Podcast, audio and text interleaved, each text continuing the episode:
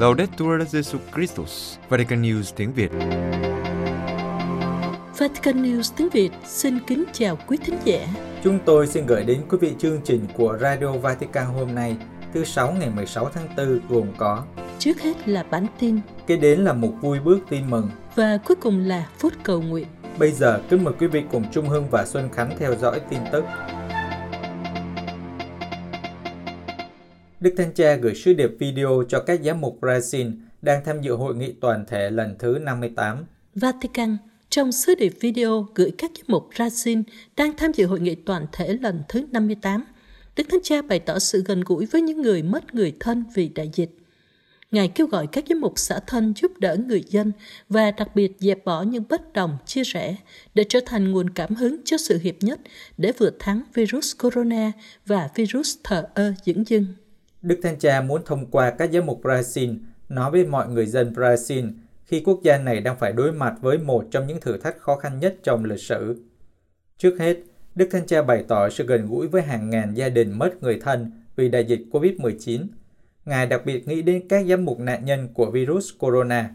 Ngài xin Chúa ban cho những người đã chết được an nghỉ đời đời và an ủi trái tim những người thân đang đau khổ, những người thậm chí không thể nói lời từ biệt với người thân của họ. Ngài nói, việc ra đi mà không thể nói lời từ biệt, ra đi trong cô độc là một trong những nỗi đau lớn nhất của những người ra đi và những người ở lại. Liên kết với mầu nhiệm Chúa Phục Sinh, Đức Thánh Cha nói với các giám mục Brazil, niềm tin của chúng ta vào Chúa Phục Sinh cho chúng ta có thể vượt qua thời khắc bi thảm này. Hy vọng của chúng ta giúp chúng ta can đảm đứng dậy. Đức ái thúc giục chúng ta khóc với những người đang than khóc và đưa tay trợ giúp, đặc biệt là với những người khốn khó nhất, để họ có thể mỉm cười trở lại. Và Đức ái thúc giục chúng ta với tư cách là những giám mục phải xả thân. Đức Thánh Cha nhắc lại lời Ngài đã nói trong chuyến thăm Brazil vào năm hai không một ba. Tượng Đức Mẹ Aparecida bị bể là một biểu tượng của thực tế Brazil. Những gì bị tách rời sẽ lại liên kết. Giáo hội phải là công cụ hòa giải. Đức Thánh Cha mời gọi hãy là khí cụ của hòa giải và hiệp nhất. Đây là sứ mạng của giáo hội ở Brazil. Và để làm điều này, cần phải gác lại những chia rẽ và bất đồng. Chỉ bằng cách này, các giám mục, với tư cách là mục tử của dân Chúa, sẽ truyền cảm hứng không chỉ cho các tín hữu Công giáo, mà cả các Kitô hữu và mọi người ở mọi cấp độ xã hội, để cùng nhau không chỉ vượt qua virus corona, mà cả virus của sự thờ ơ phát sinh từ sự ích kỷ và tạo ra bất công xã hội. Cuối sứ điệp, Đức Thánh Cha khuyến khích các giám mục Brazil hãy cởi bỏ mọi dằn vặt và tội lỗi đang vây hãm chúng ta và tiếp tục hành trình. Dù rất khó khăn, nhưng với đôi mắt hướng về Chúa Giêsu, người luôn ở bên chúng ta, người là sức mạnh và sự hiệp nhất của chúng ta. Các giám mục Brazil cảm ơn Đức Thánh Cha đã gần gũi và cảm thương đối với người dân nước này. Brazil, các giám mục Brazil đã viết thư bày tỏ lòng biết ơn đối với tình phụ tử, gần gũi và cảm thương đối với người dân Brazil mà Đức Thánh Cha đã thể hiện dưới nhiều hình thức liên đới cụ thể vào thời điểm mà đại dịch đã mang lại khốn khó, đau khổ và bấp bênh cho nhiều vùng và giáo phận của Brazil. Trong ngày thứ hai của hội nghị toàn thể lần thứ năm mươi tám, được tổ chức theo hình thức trực tuyến từ ngày mười hai đến mười sáu tháng tư, các giám mục Brazil đã viết thư cho Đức Thánh Cha. Các ngài cảm ơn vô số nỗ lực của Đức Thánh Cha để xây dựng sự hiệp nhất trong giáo hội và cho việc đối thoại đại kết cũng như giữa các tôn giáo và các nền văn hóa. Các giám mục Brazil đặc biệt cảm ơn Đức Thánh Cha về chuyến viếng thăm Iraq và các sáng kiến và giáo huấn của Ngài. Từ thông điệp Fratelli Tutti đến năm Kính Thánh Giuse, đến việc kêu gọi tái khám phá giáo huấn của thông điệp Niềm Vui Của Tình Yêu, Hiệp ước Toàn Cầu Về Giáo Dục và Sáng Kiến Nền Kinh Tế Francisco. Nói về thời gian khó khăn hiện tại ở Brazil do đại dịch, các giám mục nêu bật sự yếu kém của các chính sách công, sự bất lực của chính phủ trong việc đối phó với cuộc khủng hoảng, việc chính trị hóa và tư tưởng hóa đại dịch và việc nhiều người Brazil không thể từ biệt người thân của họ chết vì covid mười chín. Đồng thời, các ngài cũng nói đến những cử chỉ liên đới được thể hiện trong những tháng gần đây. Các giám mục trình bày với Đức Thánh Cha chủ đề của Đại hội lần thứ năm mươi tám của Hội đồng Giám mục Brazil, trong đó đề cập đến lời Chúa.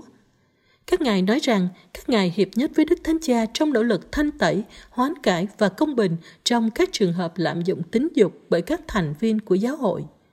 Để làm được điều này, giáo hội Brazil đang thay đổi các cơ chế để ứng phó với tệ nạn này. Một lần nữa, thư của các giám mục Brazil nhắc lại tầm quan trọng của Thượng hội đồng giám mục về miền Amazon và tông huấn hậu Thượng hội đồng giám mục Amazon yêu quý. Cuối cùng, các ngài khẳng định đồng hành và cầu nguyện để đại hội đầu tiên của Giáo hội châu Mỹ Latin và vùng Caribe dự kiến vào tháng mười một tới tại Mexico có thể là cơ hội để khởi động lại triển vọng và hy vọng của hội nghị tại Aparecida năm hai không không bảy.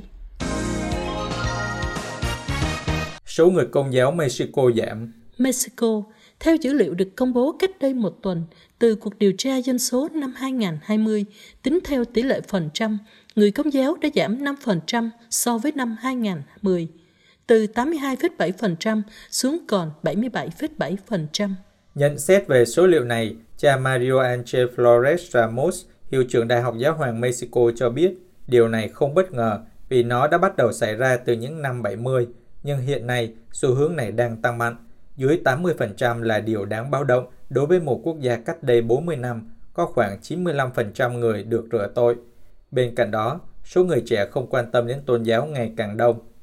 Mặc dù vậy, điều rõ ràng là Mexico vẫn tiếp tục nằm trong số các quốc gia Công giáo lớn, đứng vị trí thứ hai sau Brazil, là một trong các quốc gia có số người được rửa tội cao nhất. Cách đây năm năm, trong chuyến công du đến Mexico, Đức Thánh Cha Francisco đã yêu cầu giáo hội thực hiện một dự án mục vụ nghiêm túc và đủ khả năng. Đáp ứng là ý muốn của Đức Thánh Cha, các giám mục đã phát triển một kế hoạch dài hạn đến năm hai không ba mốt, kỷ niệm năm trăm năm Đức Mẹ hiện ra tại Guadalupe. Theo Hiệu trưởng Đại học Giáo hoàng Mexico, cần phải có cách tiếp cận mới, cả cấp độ mục vụ và văn hóa cho tình hình này. Đây là hai chiều kích khẩn thiết hơn cả. Một mặt, cần phải có các nhà truyền giáo mới. Đây là những người phải chú ý đến tương quan cá nhân với mọi người và đời sống cộng đoàn.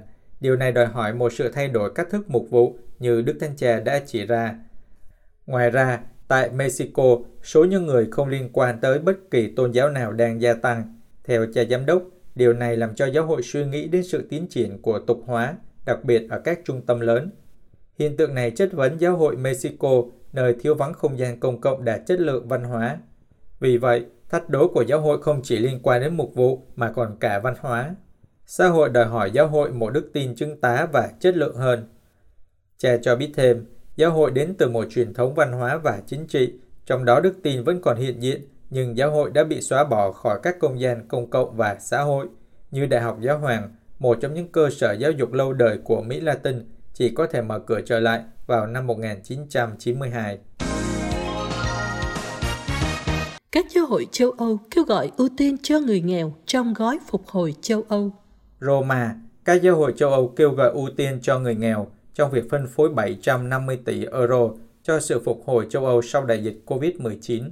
Trong một tuyên bố có tựa đề Một năm sau, đâu là chỗ cho công bằng xã hội, sinh thái và góp phần trong gói phục hồi châu Âu, được phổ biến ngày mười ba tháng tư, Ủy ban các vấn đề xã hội của Ủy ban Hội đồng Giám mục của Liên minh châu Âu viết: Chúng ta được mời gọi sống tình liên đới và bao gồm đầy đủ cho những người đang sống trong những hoàn cảnh bấp bênh. Tình trạng khẩn cấp về y tế trong mười hai tháng qua không chỉ ảnh hưởng đến sức khỏe của mọi người mà còn ảnh hưởng đến kinh tế và xã hội nói chung. Cùng với cuộc khủng hoảng khí hậu đang diễn ra và các chuyển đổi nhân khẩu học và kỹ thuật số, giờ đây châu Âu cũng đang phải đối phó với tình trạng khẩn cấp về sức khỏe và kinh tế. Trong phần tiếp theo của bản tuyên bố, các giám mục hoan nghênh gói phục hồi của châu Âu như một dấu hiệu mới của tình liên đới trong Liên minh châu Âu mà hơn bao giờ hết cần thiết nhằm giúp đỡ những người bị ảnh hưởng nặng nề nhất bởi cuộc khủng hoảng và để đối phó với cuộc khủng hoảng sinh thái toàn cầu đang diễn ra. Từ điểm này, các vị lãnh đạo giáo hội Công giáo ở châu Âu kêu gọi các quốc gia thành viên tôn trọng các cam kết đã được đưa ra vào tháng bảy năm hai không hai không, đồng thời khuyến khích tất cả các tổ chức quốc tế hợp tác để tìm ra các giải pháp toàn cầu về thuế và kỹ thuật số, giúp làm việc vì một hệ thống công bằng hơn, trong đó các công ty lớn đóng góp cách công bằng cho việc phục hồi. Các giám mục châu Âu cũng nhắc lại rằng, nếu chúng ta muốn chống lại các khuynh hướng cá nhân và đặt nhân phẩm ở trung tâm trong các chính sách của chúng ta, thì hơn bao giờ hết, tình liên đới là điều cần thiết, bởi vì đây là trung tâm của châu Âu và là chìa khóa để phục hồi. Chỉ riêng thị trường không thể đảm bảo sự phát triển toàn diện con người và hòa nhập xã hội. Ủy ban các vấn đề xã hội kết luận và hy vọng gói phục hồi sẽ đi vào hoạt động vào giữa năm nay. Chúng tôi tin từ cuộc khủng hoảng này, chúng ta có thể thoát ra mạnh mẽ, khôn ngoan và hiệp nhất hơn nhờ mọi người biết thực hành tình liên đới. Gói phục hồi của châu Âu quy định rằng để nhận được hỗ trợ, các quốc gia thành viên phải xác định rõ một gói các dự án, cải tổ và đầu tư trong sáu lĩnh vực: chuyển đổi sinh thái, chuyển đổi kỹ thuật số, việc làm tăng trưởng và thông minh, bền vững và bao gồm sự gắn kết xã hội và lãnh thổ, sức khỏe và khả năng phục hồi, chính sách cho thế hệ tiếp theo, bao gồm giáo dục và kỹ năng. Theo quy định, ngày ba mươi tháng tư năm nay là hạn cuối cùng các quốc gia phải trình bày kế hoạch quốc gia, trong đó chương trình cải cách và đầu tư được xác định cho đến năm hai không hai sáu. Giáo hội Hàn Quốc phát động chiến dịch chia sẻ vaccine cho các nước nghèo. Seoul, Hội đồng Giám mục Hàn Quốc phát động chiến dịch chia sẻ vaccine cho các nước nghèo. Sáng kiến kéo dài đến ngày hai mươi bảy tháng mười một, ngày kết thúc năm thánh kỷ niệm hai trăm năm ngày sinh của cha Andrew Kim Tae-gon, linh mục bản xứ đầu tiên của Giáo hội Hàn Quốc.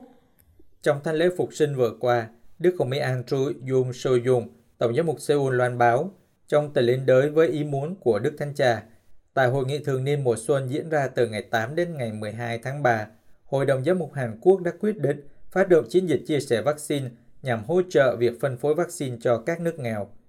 Theo thông cáo của Tổng giáo phận, chiến dịch liên đới mới được truyền cảm hứng từ sứ điệp phục sinh Urbi e Urbi của Đức Thánh Cha. Chiến dịch nhằm trợ giúp những người đang sống tại các quốc gia có thu nhập thấp, những người không đủ khả năng tiếp cận vaccine. Đức Hồng Y Jong đã nhắc lại rằng, trong thực tế, Đức Thánh Cha đã nhiều lần yêu cầu tiếp cận vaccine toàn cầu và kêu gọi toàn thể cộng đồng quốc tế cam kết khắc phục sự chậm trễ trong việc phân phối vaccine và tạo điều kiện thuận lợi cho việc phân phối vaccine cho các quốc gia nghèo. Đức Hồng Y Jong bày tỏ, chúng ta đang trải qua thời kỳ khó khăn trong đại dịch cô vít mười chín, cuộc khủng hoảng xã hội và kinh tế vẫn còn nghiêm trọng, đặc biệt đối với những người nghèo, bởi vì những người nghèo và những người yếu đuối là những thành phần chịu đau khổ hơn những người khác trong cuộc khủng hoảng này. Vì vậy, tôi muốn biến cuộc khủng hoảng này thành một cơ hội để thể hiện tình liên đới của chúng ta tới các giáo xứ, các tổ chức, các hội dòng ở khắp nơi trên thế giới và hỗ trợ những ai đang cần được giúp đỡ. Hội đồng Tông đồ Giáo phận Seoul và Liên đoàn Phát thanh Hòa bình Công giáo sẽ tiến hành cuộc quyên góp cho chiến dịch và sẽ sáng tác một bài hát và video theo chủ đề nhằm truyền cảm hứng cho mọi người trên cả nước. Sáng kiến sẽ kết thúc vào ngày hai mươi bảy tháng mười một, ngày cuối cùng của năm thánh kỷ niệm hai trăm năm ngày sinh của cha Andrea Kim Tae-gon, linh mục bản xứ đầu tiên của Giáo hội Hàn Quốc. Giáo hội tại Nga kỷ niệm ba mươi năm tái lập cơ cấu giáo hội. Moscow, hơn ba trăm giáo xứ trên toàn nước Nga, không kể rất nhiều nhà nguyện và các cơ sở mục vụ tại nước này, đã cử hành các thánh lễ trọng thể tại ở nhân dịp kỷ niệm ba mươi năm tái lập cơ cấu của giáo hội sau khi chế độ Cộng sản Xô Viết sụp đổ. Ngày mười ba tháng tư năm một nghìn chín trăm chín mươi mốt, Đức Tổng giám mục Tadeusz Kondrusiewicz đã nhận ngay tòa giám mục tại nhà thờ Thánh Louis ở Moscow. Sự kiện này đánh dấu sự tái lập chính thức cơ cấu của Giáo hội Công giáo tại Nga. Vài tuần sau đó, Đức cha Joseph Vec cũng khai mạc sứ vụ giám mục tại Novosibirsk để lãnh đạo hạt giám quản tông tòa thuộc vùng Á Châu của Nga. Vào ngày vọng năm Thánh hai không không không, hai cơ cấu giáo hội ở Moscow và Novosibirsk rộng lớn đã được phân chia. Giáo hội tại Nga có thêm hai cơ cấu khác ở Saratov và Irkutsk. Vào năm hai không không hai, cả bốn cơ cấu này được nâng lên thành giáo phận. Đức Tổng giám mục Paolo Pesci ở Moscow nói, ba mươi năm hiệp thông và hiệp nhất, tin vào lời Chúa Giêsu Kitô, chúng ta bắt đầu thấy điều mà những người không có đức tin không thấy.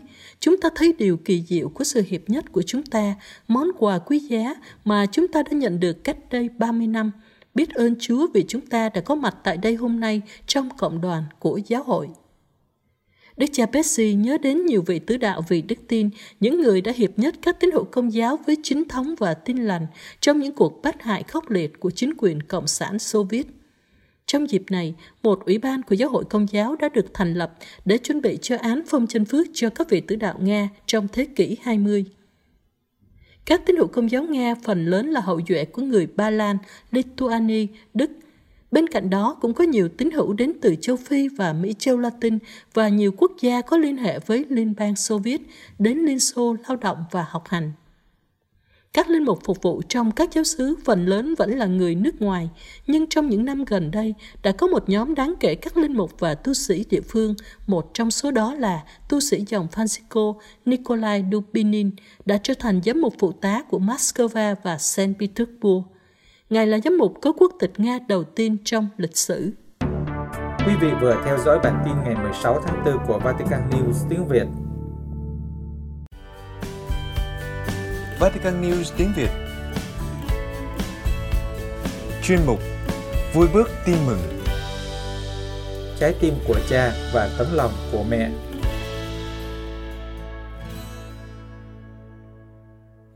Một chàng trai đắc tích năm một nghìn chín trăm tám mươi tám theo vợ về Thọ Sơn, phát rừng vỡ đất làm rẫy dựng nhà và sinh con. Cuộc sống đơn giản nhưng không dễ dàng chút nào, vì nương rẫy thường xuyên mất mùa. Tuy nhiên, nếu được hỏi về chuyện đói khát, thì ai cũng sẵn câu nói trên môi rằng đói quen rồi. Như thể đói no là phận người nơi núi rừng heo hút này. Nếu thích mùa lúa, thì nhà nhà, ới ới, sáng sáng gọi nhau vào rừng, đào củ mài. Còn sót chút gạo trong nhà, thì giao cho bà ngoại giữ để nấu canh bồi, ăn cho có hơi gạo. Cảnh sống đói no là thế mà qua tới năm một nghìn chín trăm chín mươi tư, năm anh đưa vợ con về lại quê nội. Anh chị cũng đã có được hơn bốn mặt con, hai trai và hai gái. Dĩ nhiên trong mọi chuyện luôn có phần của vợ, người phụ nữ đảm đang và chính anh cũng phải công nhận giỏi giang trong nhiều chuyện, thêm tài ca múa và may vá nữa. Những năm đầu, anh công an xã Mnôn theo đuổi cô gái Mnôn, một diễn viên múa xinh đẹp. Nàng thì chẳng thèm ngó ngàng, thậm chí là chạy trốn nữa. Nhưng một khi tình yêu chân thật đến thì không thể không mở lòng. Anh đến với chị bằng cả tấm chân tình. Một chàng trai suốt những năm tháng tiểu học đã được các nữ tu Paulo nuôi dạy. Một cậu bé giúp lễ luôn bên cạnh các cha thừa sai, được rèn luyện trong khôn ngoan và trong ân nghĩa của Thiên Chúa. Vì thế, mặc dù những năm sau một nghìn chín trăm bảy mươi lăm, không còn mái trường của các nữ tu và các cha, nhưng một khi đã được tạo dáng trong ân nghĩa suốt những năm tháng ấu thời, thì dù có đi tới đâu và làm gì, cũng luôn nhìn lên Thiên Chúa và hoàn toàn cậy dựa vào ân sủng của Ngài. Về lại mái nhà xưa, đúng thời điểm các cánh đồng truyền giáo và vụ mùa mới, chàng trai trẻ vừa xây dựng cộng đoàn, vừa cùng với anh em lên đường loan báo tin mừng, vừa phải phát rừng làm rẫy nuôi sống gia đình vợ con, phải dựng nhà mới và có thêm những đứa con. Lên đường loan báo tin mừng, anh cùng với Y Lanh và Bắp Xuân, còn gọi là Y Mớt, tiến thẳng tới Quảng Trực. Nơi đây sẵn bốn gia đình đã tin theo, thôn bên cạnh có hai gia đình nữa. Nhưng một nhà đang mắc nợ lời hứa với thần linh. Theo chỉ dạy của thầy cúng, các anh đã dẫn bà đến với Thiên Chúa là đấng không ghi nợ. Và đêm ấy, bà đã sẵn sàng tin theo. Qua làng bên, gặp một thầy cúng, thầy chỉ anh phải leo lên kho lúa, moi móc cho được túi đá như hiện thân của các vị thần nước, thần rừng, thần lửa, thần lúa. Có đến bảy cục đá nằm sâu dưới đáy kho lúa. Anh moi lên và chất một đống củi to, đốt tất cả. Dĩ nhiên lửa không thể đốt cháy được các cục đá, nhưng đủ xua tan nỗi sợ hãi khỏi lòng người khi quyền năng Thiên Chúa được thể hiện nơi niềm tin của người môn đệ. Cũng ngay tại Quảng Trực, anh gặp một số gia đình đã nhận ông thầy cúng ở mãi tận Đắc Măng làm bố đỡ đầu. Việc kết nghĩa cha con là điều kiện để được ông thầy cúng này chữa bệnh. Và vì thế có nhiều con đỡ đầu lắm. Không chỉ ở Quảng Trực mà ngay tại Đắc Măng nữa. Anh đã lái hẳn một chuyến xe đưa mười sáu người tới gặp thầy. Và thật lạ lùng, thầy cúng khi nhận ra hình nhân đá nên chẳng làm được gì và cũng không đáng sợ, thì thầy cũng đã tin theo. Đêm đó, anh đi gặp từng người con của thầy. Phải gặp ngay để bố con sum họp một nhà trong gia đình hội thánh. Thế là những người con ở Quảng Trực và cả ở Đắc Măng đã bước qua lằn ranh của thế giới đầy mê tín để vào vương quốc của đấng là ánh sáng. Vương quốc của người con một tràn đầy ân sủng và sự thật. Thầy cúng một thời khi đứng trước người yếu đau bệnh tật thì đe dọa, đòi cúng trầu cúng bò, rồi còn đòi kết nghĩa để trói chặt gia đình người bệnh với mình, để hàng năm đòi lễ nghĩa. trong khi người của Thiên Chúa nhờ Thánh Thần đưa tất cả vào trong ánh sáng bằng tình yêu dịu dàng, dẫn mọi người đến suối nguồn cạn trong là dòng nước thanh tẩy. Chính ngay tại nơi đây, khi thầy cúng cùng với đoàn con kết nghĩa nhận phép rửa nhân danh ba ngôi Thiên Chúa, thì tất cả vượt qua bước đường lầm lạc, nhận được ân huệ là Thánh Thần. Người được sai đi giải bày tình yêu dịu dàng của Thiên Chúa cũng chỉ cho mọi người thấy sự thật về con người, mỏng manh và yếu hèn. Đồng thời cũng cho mọi người biết sự thật của lòng thương xót Thiên Chúa là không lên án, nhưng đón nhận, ôm lấy từng phận người, nâng đỡ và tha thứ. Sự thật ấy luôn được bày tỏ như người cha nhân hậu trong dụ ngôn của Chúa Giêsu. Vì như người cha đã nói, con trai ta đã chết và nay sống lại, đã mất và nay được tìm thấy. Vào cánh đồng Quảng Trực từ năm một nghìn chín trăm chín mươi tư cho đến nay, buổi sơ khai chỉ có năm gia đình, trải qua bao khó khăn thăng trầm, được Thánh Thần quy tụ và thánh hóa bằng tình yêu dịu dàng. Lời Thiên Chúa vẫn lan tràn, số tín hữu non đã lên tới một nghìn tám trăm, đã trở thành giáo họ biệt lập và đang xây dựng nhà thờ. Tại Đắk Măng, với sự tiếp sức của các anh em từ Quảng Sơn, nay đã là giáo xứ cùng với ngôi nhà thờ vừa được khánh thành. Khi được sai vào cánh đồng, người được sai đi vừa nặng gánh gia đình, vừa phải đảm đang công việc của giáo họ, vừa tiếp tục chung tay mở rộng cánh đồng mỗi ngày thêm tươi mới. Sức đâu để chu toàn. Trong tư cách người cha trong gia đình, dõi theo gương Thánh Giuse, anh cũng đã trải qua vất vả mệt nhọc để học biết rằng tin vào Thiên Chúa cũng là tin rằng Ngài có thể hành động cả khi chúng ta sợ hãi, mỏng manh và yếu đuối. Ngài cũng dạy chúng ta rằng giữa những thử thách của cuộc đời, chúng ta đừng bao giờ sợ để Chúa dẫn lối cho chúng ta. Năm một nghìn chín trăm tám mươi tám, anh chị là cặp vợ chồng son. Đến năm nay, hai nghìn không trăm hai mươi mốt, anh chị đã có bảy người con, người lập gia đình, người đi học và có cả một chị đi tu. Nhà đông con, nhưng cuối cùng nhà chỉ còn lại mỗi ông bà đã toan về già. Với tình yêu thanh khiết, sau khi đã đảm nhận trách nhiệm chăm sóc con cái khôn lớn, anh chị đã đưa con cái đến với cuộc sống và với thực tế. Không giữ chúng lại, không bảo bọc chúng quá kỹ hay sở hữu chúng, mà giúp cho chúng có khả năng tự quyết định, tận hưởng sự tự do, khám phá những khả năng mới, trở nên độc lập và có thể bước đi trên con đường của cuộc đời mà không cần ai đi kèm. Không ôm ấp con cái trong vòng tay, nhưng tất cả có chỗ trong trái tim của cha và tấm lòng của mẹ, để tất cả cùng hòa mình trong danh Thánh. Đa Minh Trần Văn Tân.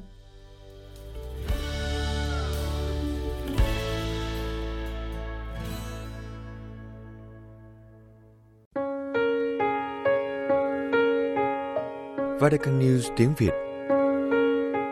Chuyên mục Phút Cầu Nguyện. Xin ơn bình an của Đấng Phục Sinh cho những ai đang đau khổ.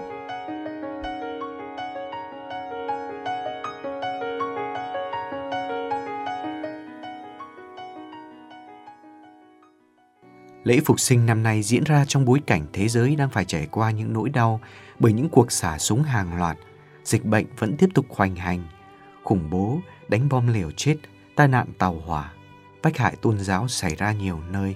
Nhiều người chết và bị thương đã để lại nỗi đau cho những người ở lại. Niềm vui và bình an phục sinh của Đấng tiêu diệt sự chết làm sao có thể được lan tỏa vào những nỗi đau mất mát của những người này. Cuộc sống vẫn phải tiếp tục, nhưng sẽ tiếp tục như thế nào đối với những người đang ở trong nỗi khổ đau? Mời bạn dành ít phút để cùng chúng tôi xin Chúa ban ơn bình an của Đấng Phục Sinh cho những ai đang trải qua đau khổ, và cũng dâng chính những khó khăn mà bạn đang có cho Chúa. Bạn thân mến, thật dễ để môi miệng chúng ta cất tiếng chúc tụng khi có được niềm vui hay đạt tới vinh quang nào đó trong cuộc sống. Cũng thật dễ dàng để nói về niềm vui phục sinh. Cũng chẳng quá khó để nói về đau khổ, thậm chí không khó để phân tích những khổ đau mà người khác đang gặp phải nếu chúng ta đứng ở bên ngoài cuộc đau khổ ấy. Nhưng một khi nếm trải nỗi đau, muộn phiền và mất mát, ta mới hiểu được sự cùng quẫn và không thể cất lên lời trước những gì đang trải qua. Quả vậy, đứng trước một nỗi đau của con người, sự mất mát người thân hay điều tồi tệ xảy đến trong cuộc sống, chưa bao giờ dễ dàng để có lời giải thích thỏa đáng. Như mẹ Maria đứng dưới chân thập giá, nhìn con mình đau khổ và chịu chết đau đớn, mẹ chỉ lặng ngắm và đau đớn muôn phần, không có lời nào có thể làm nguôi đi nỗi đau ấy. Những đau khổ không phải là một biểu tượng hoa mỹ, nhưng là nỗi đau khổ thực sự từ trong tim. Những nỗi mất mát không thể bù đắp này là một thực tế của cuộc sống. Thực tế này đã được mang lấy bởi đấng trên thập giá.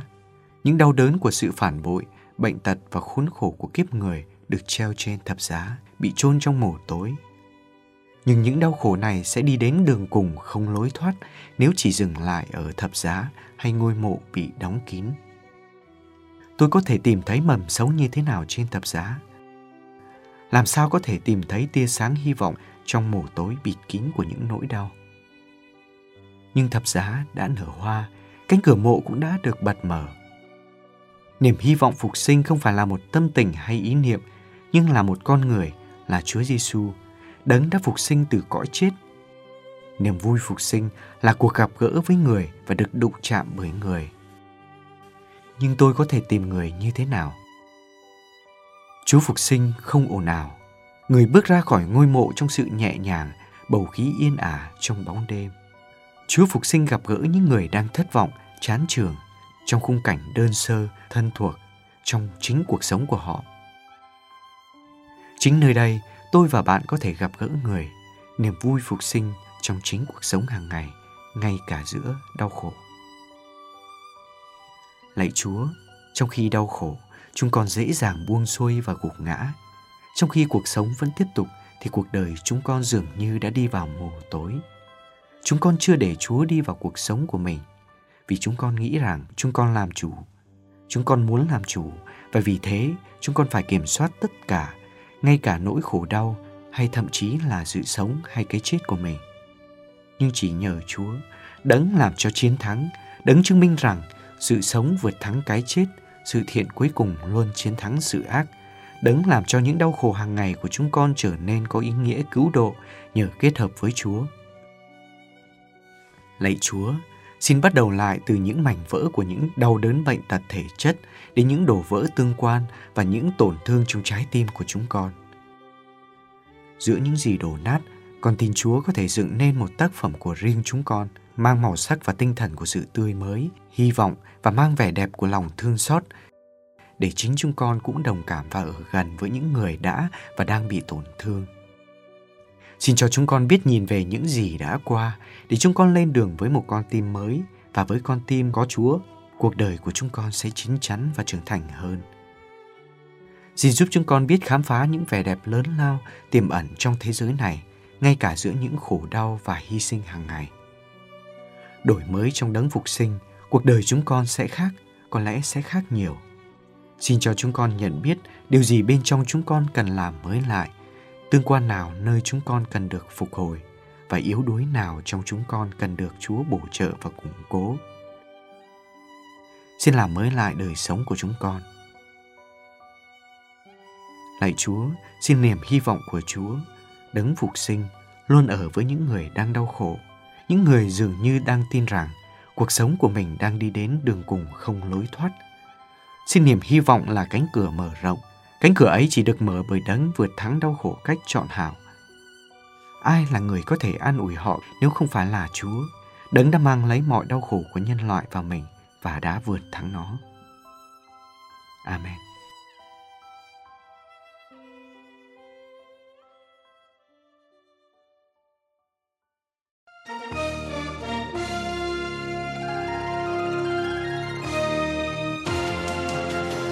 Cảm ơn quý vị đã chú ý lắng nghe chương trình Radio Vatican của Vatican News tiếng Việt. Xin Thiên Chúa chúc lành cho quý vị và toàn gia quyến. Laudetur Jesu Christus, ngợi khen Chúa Giêsu Kitô.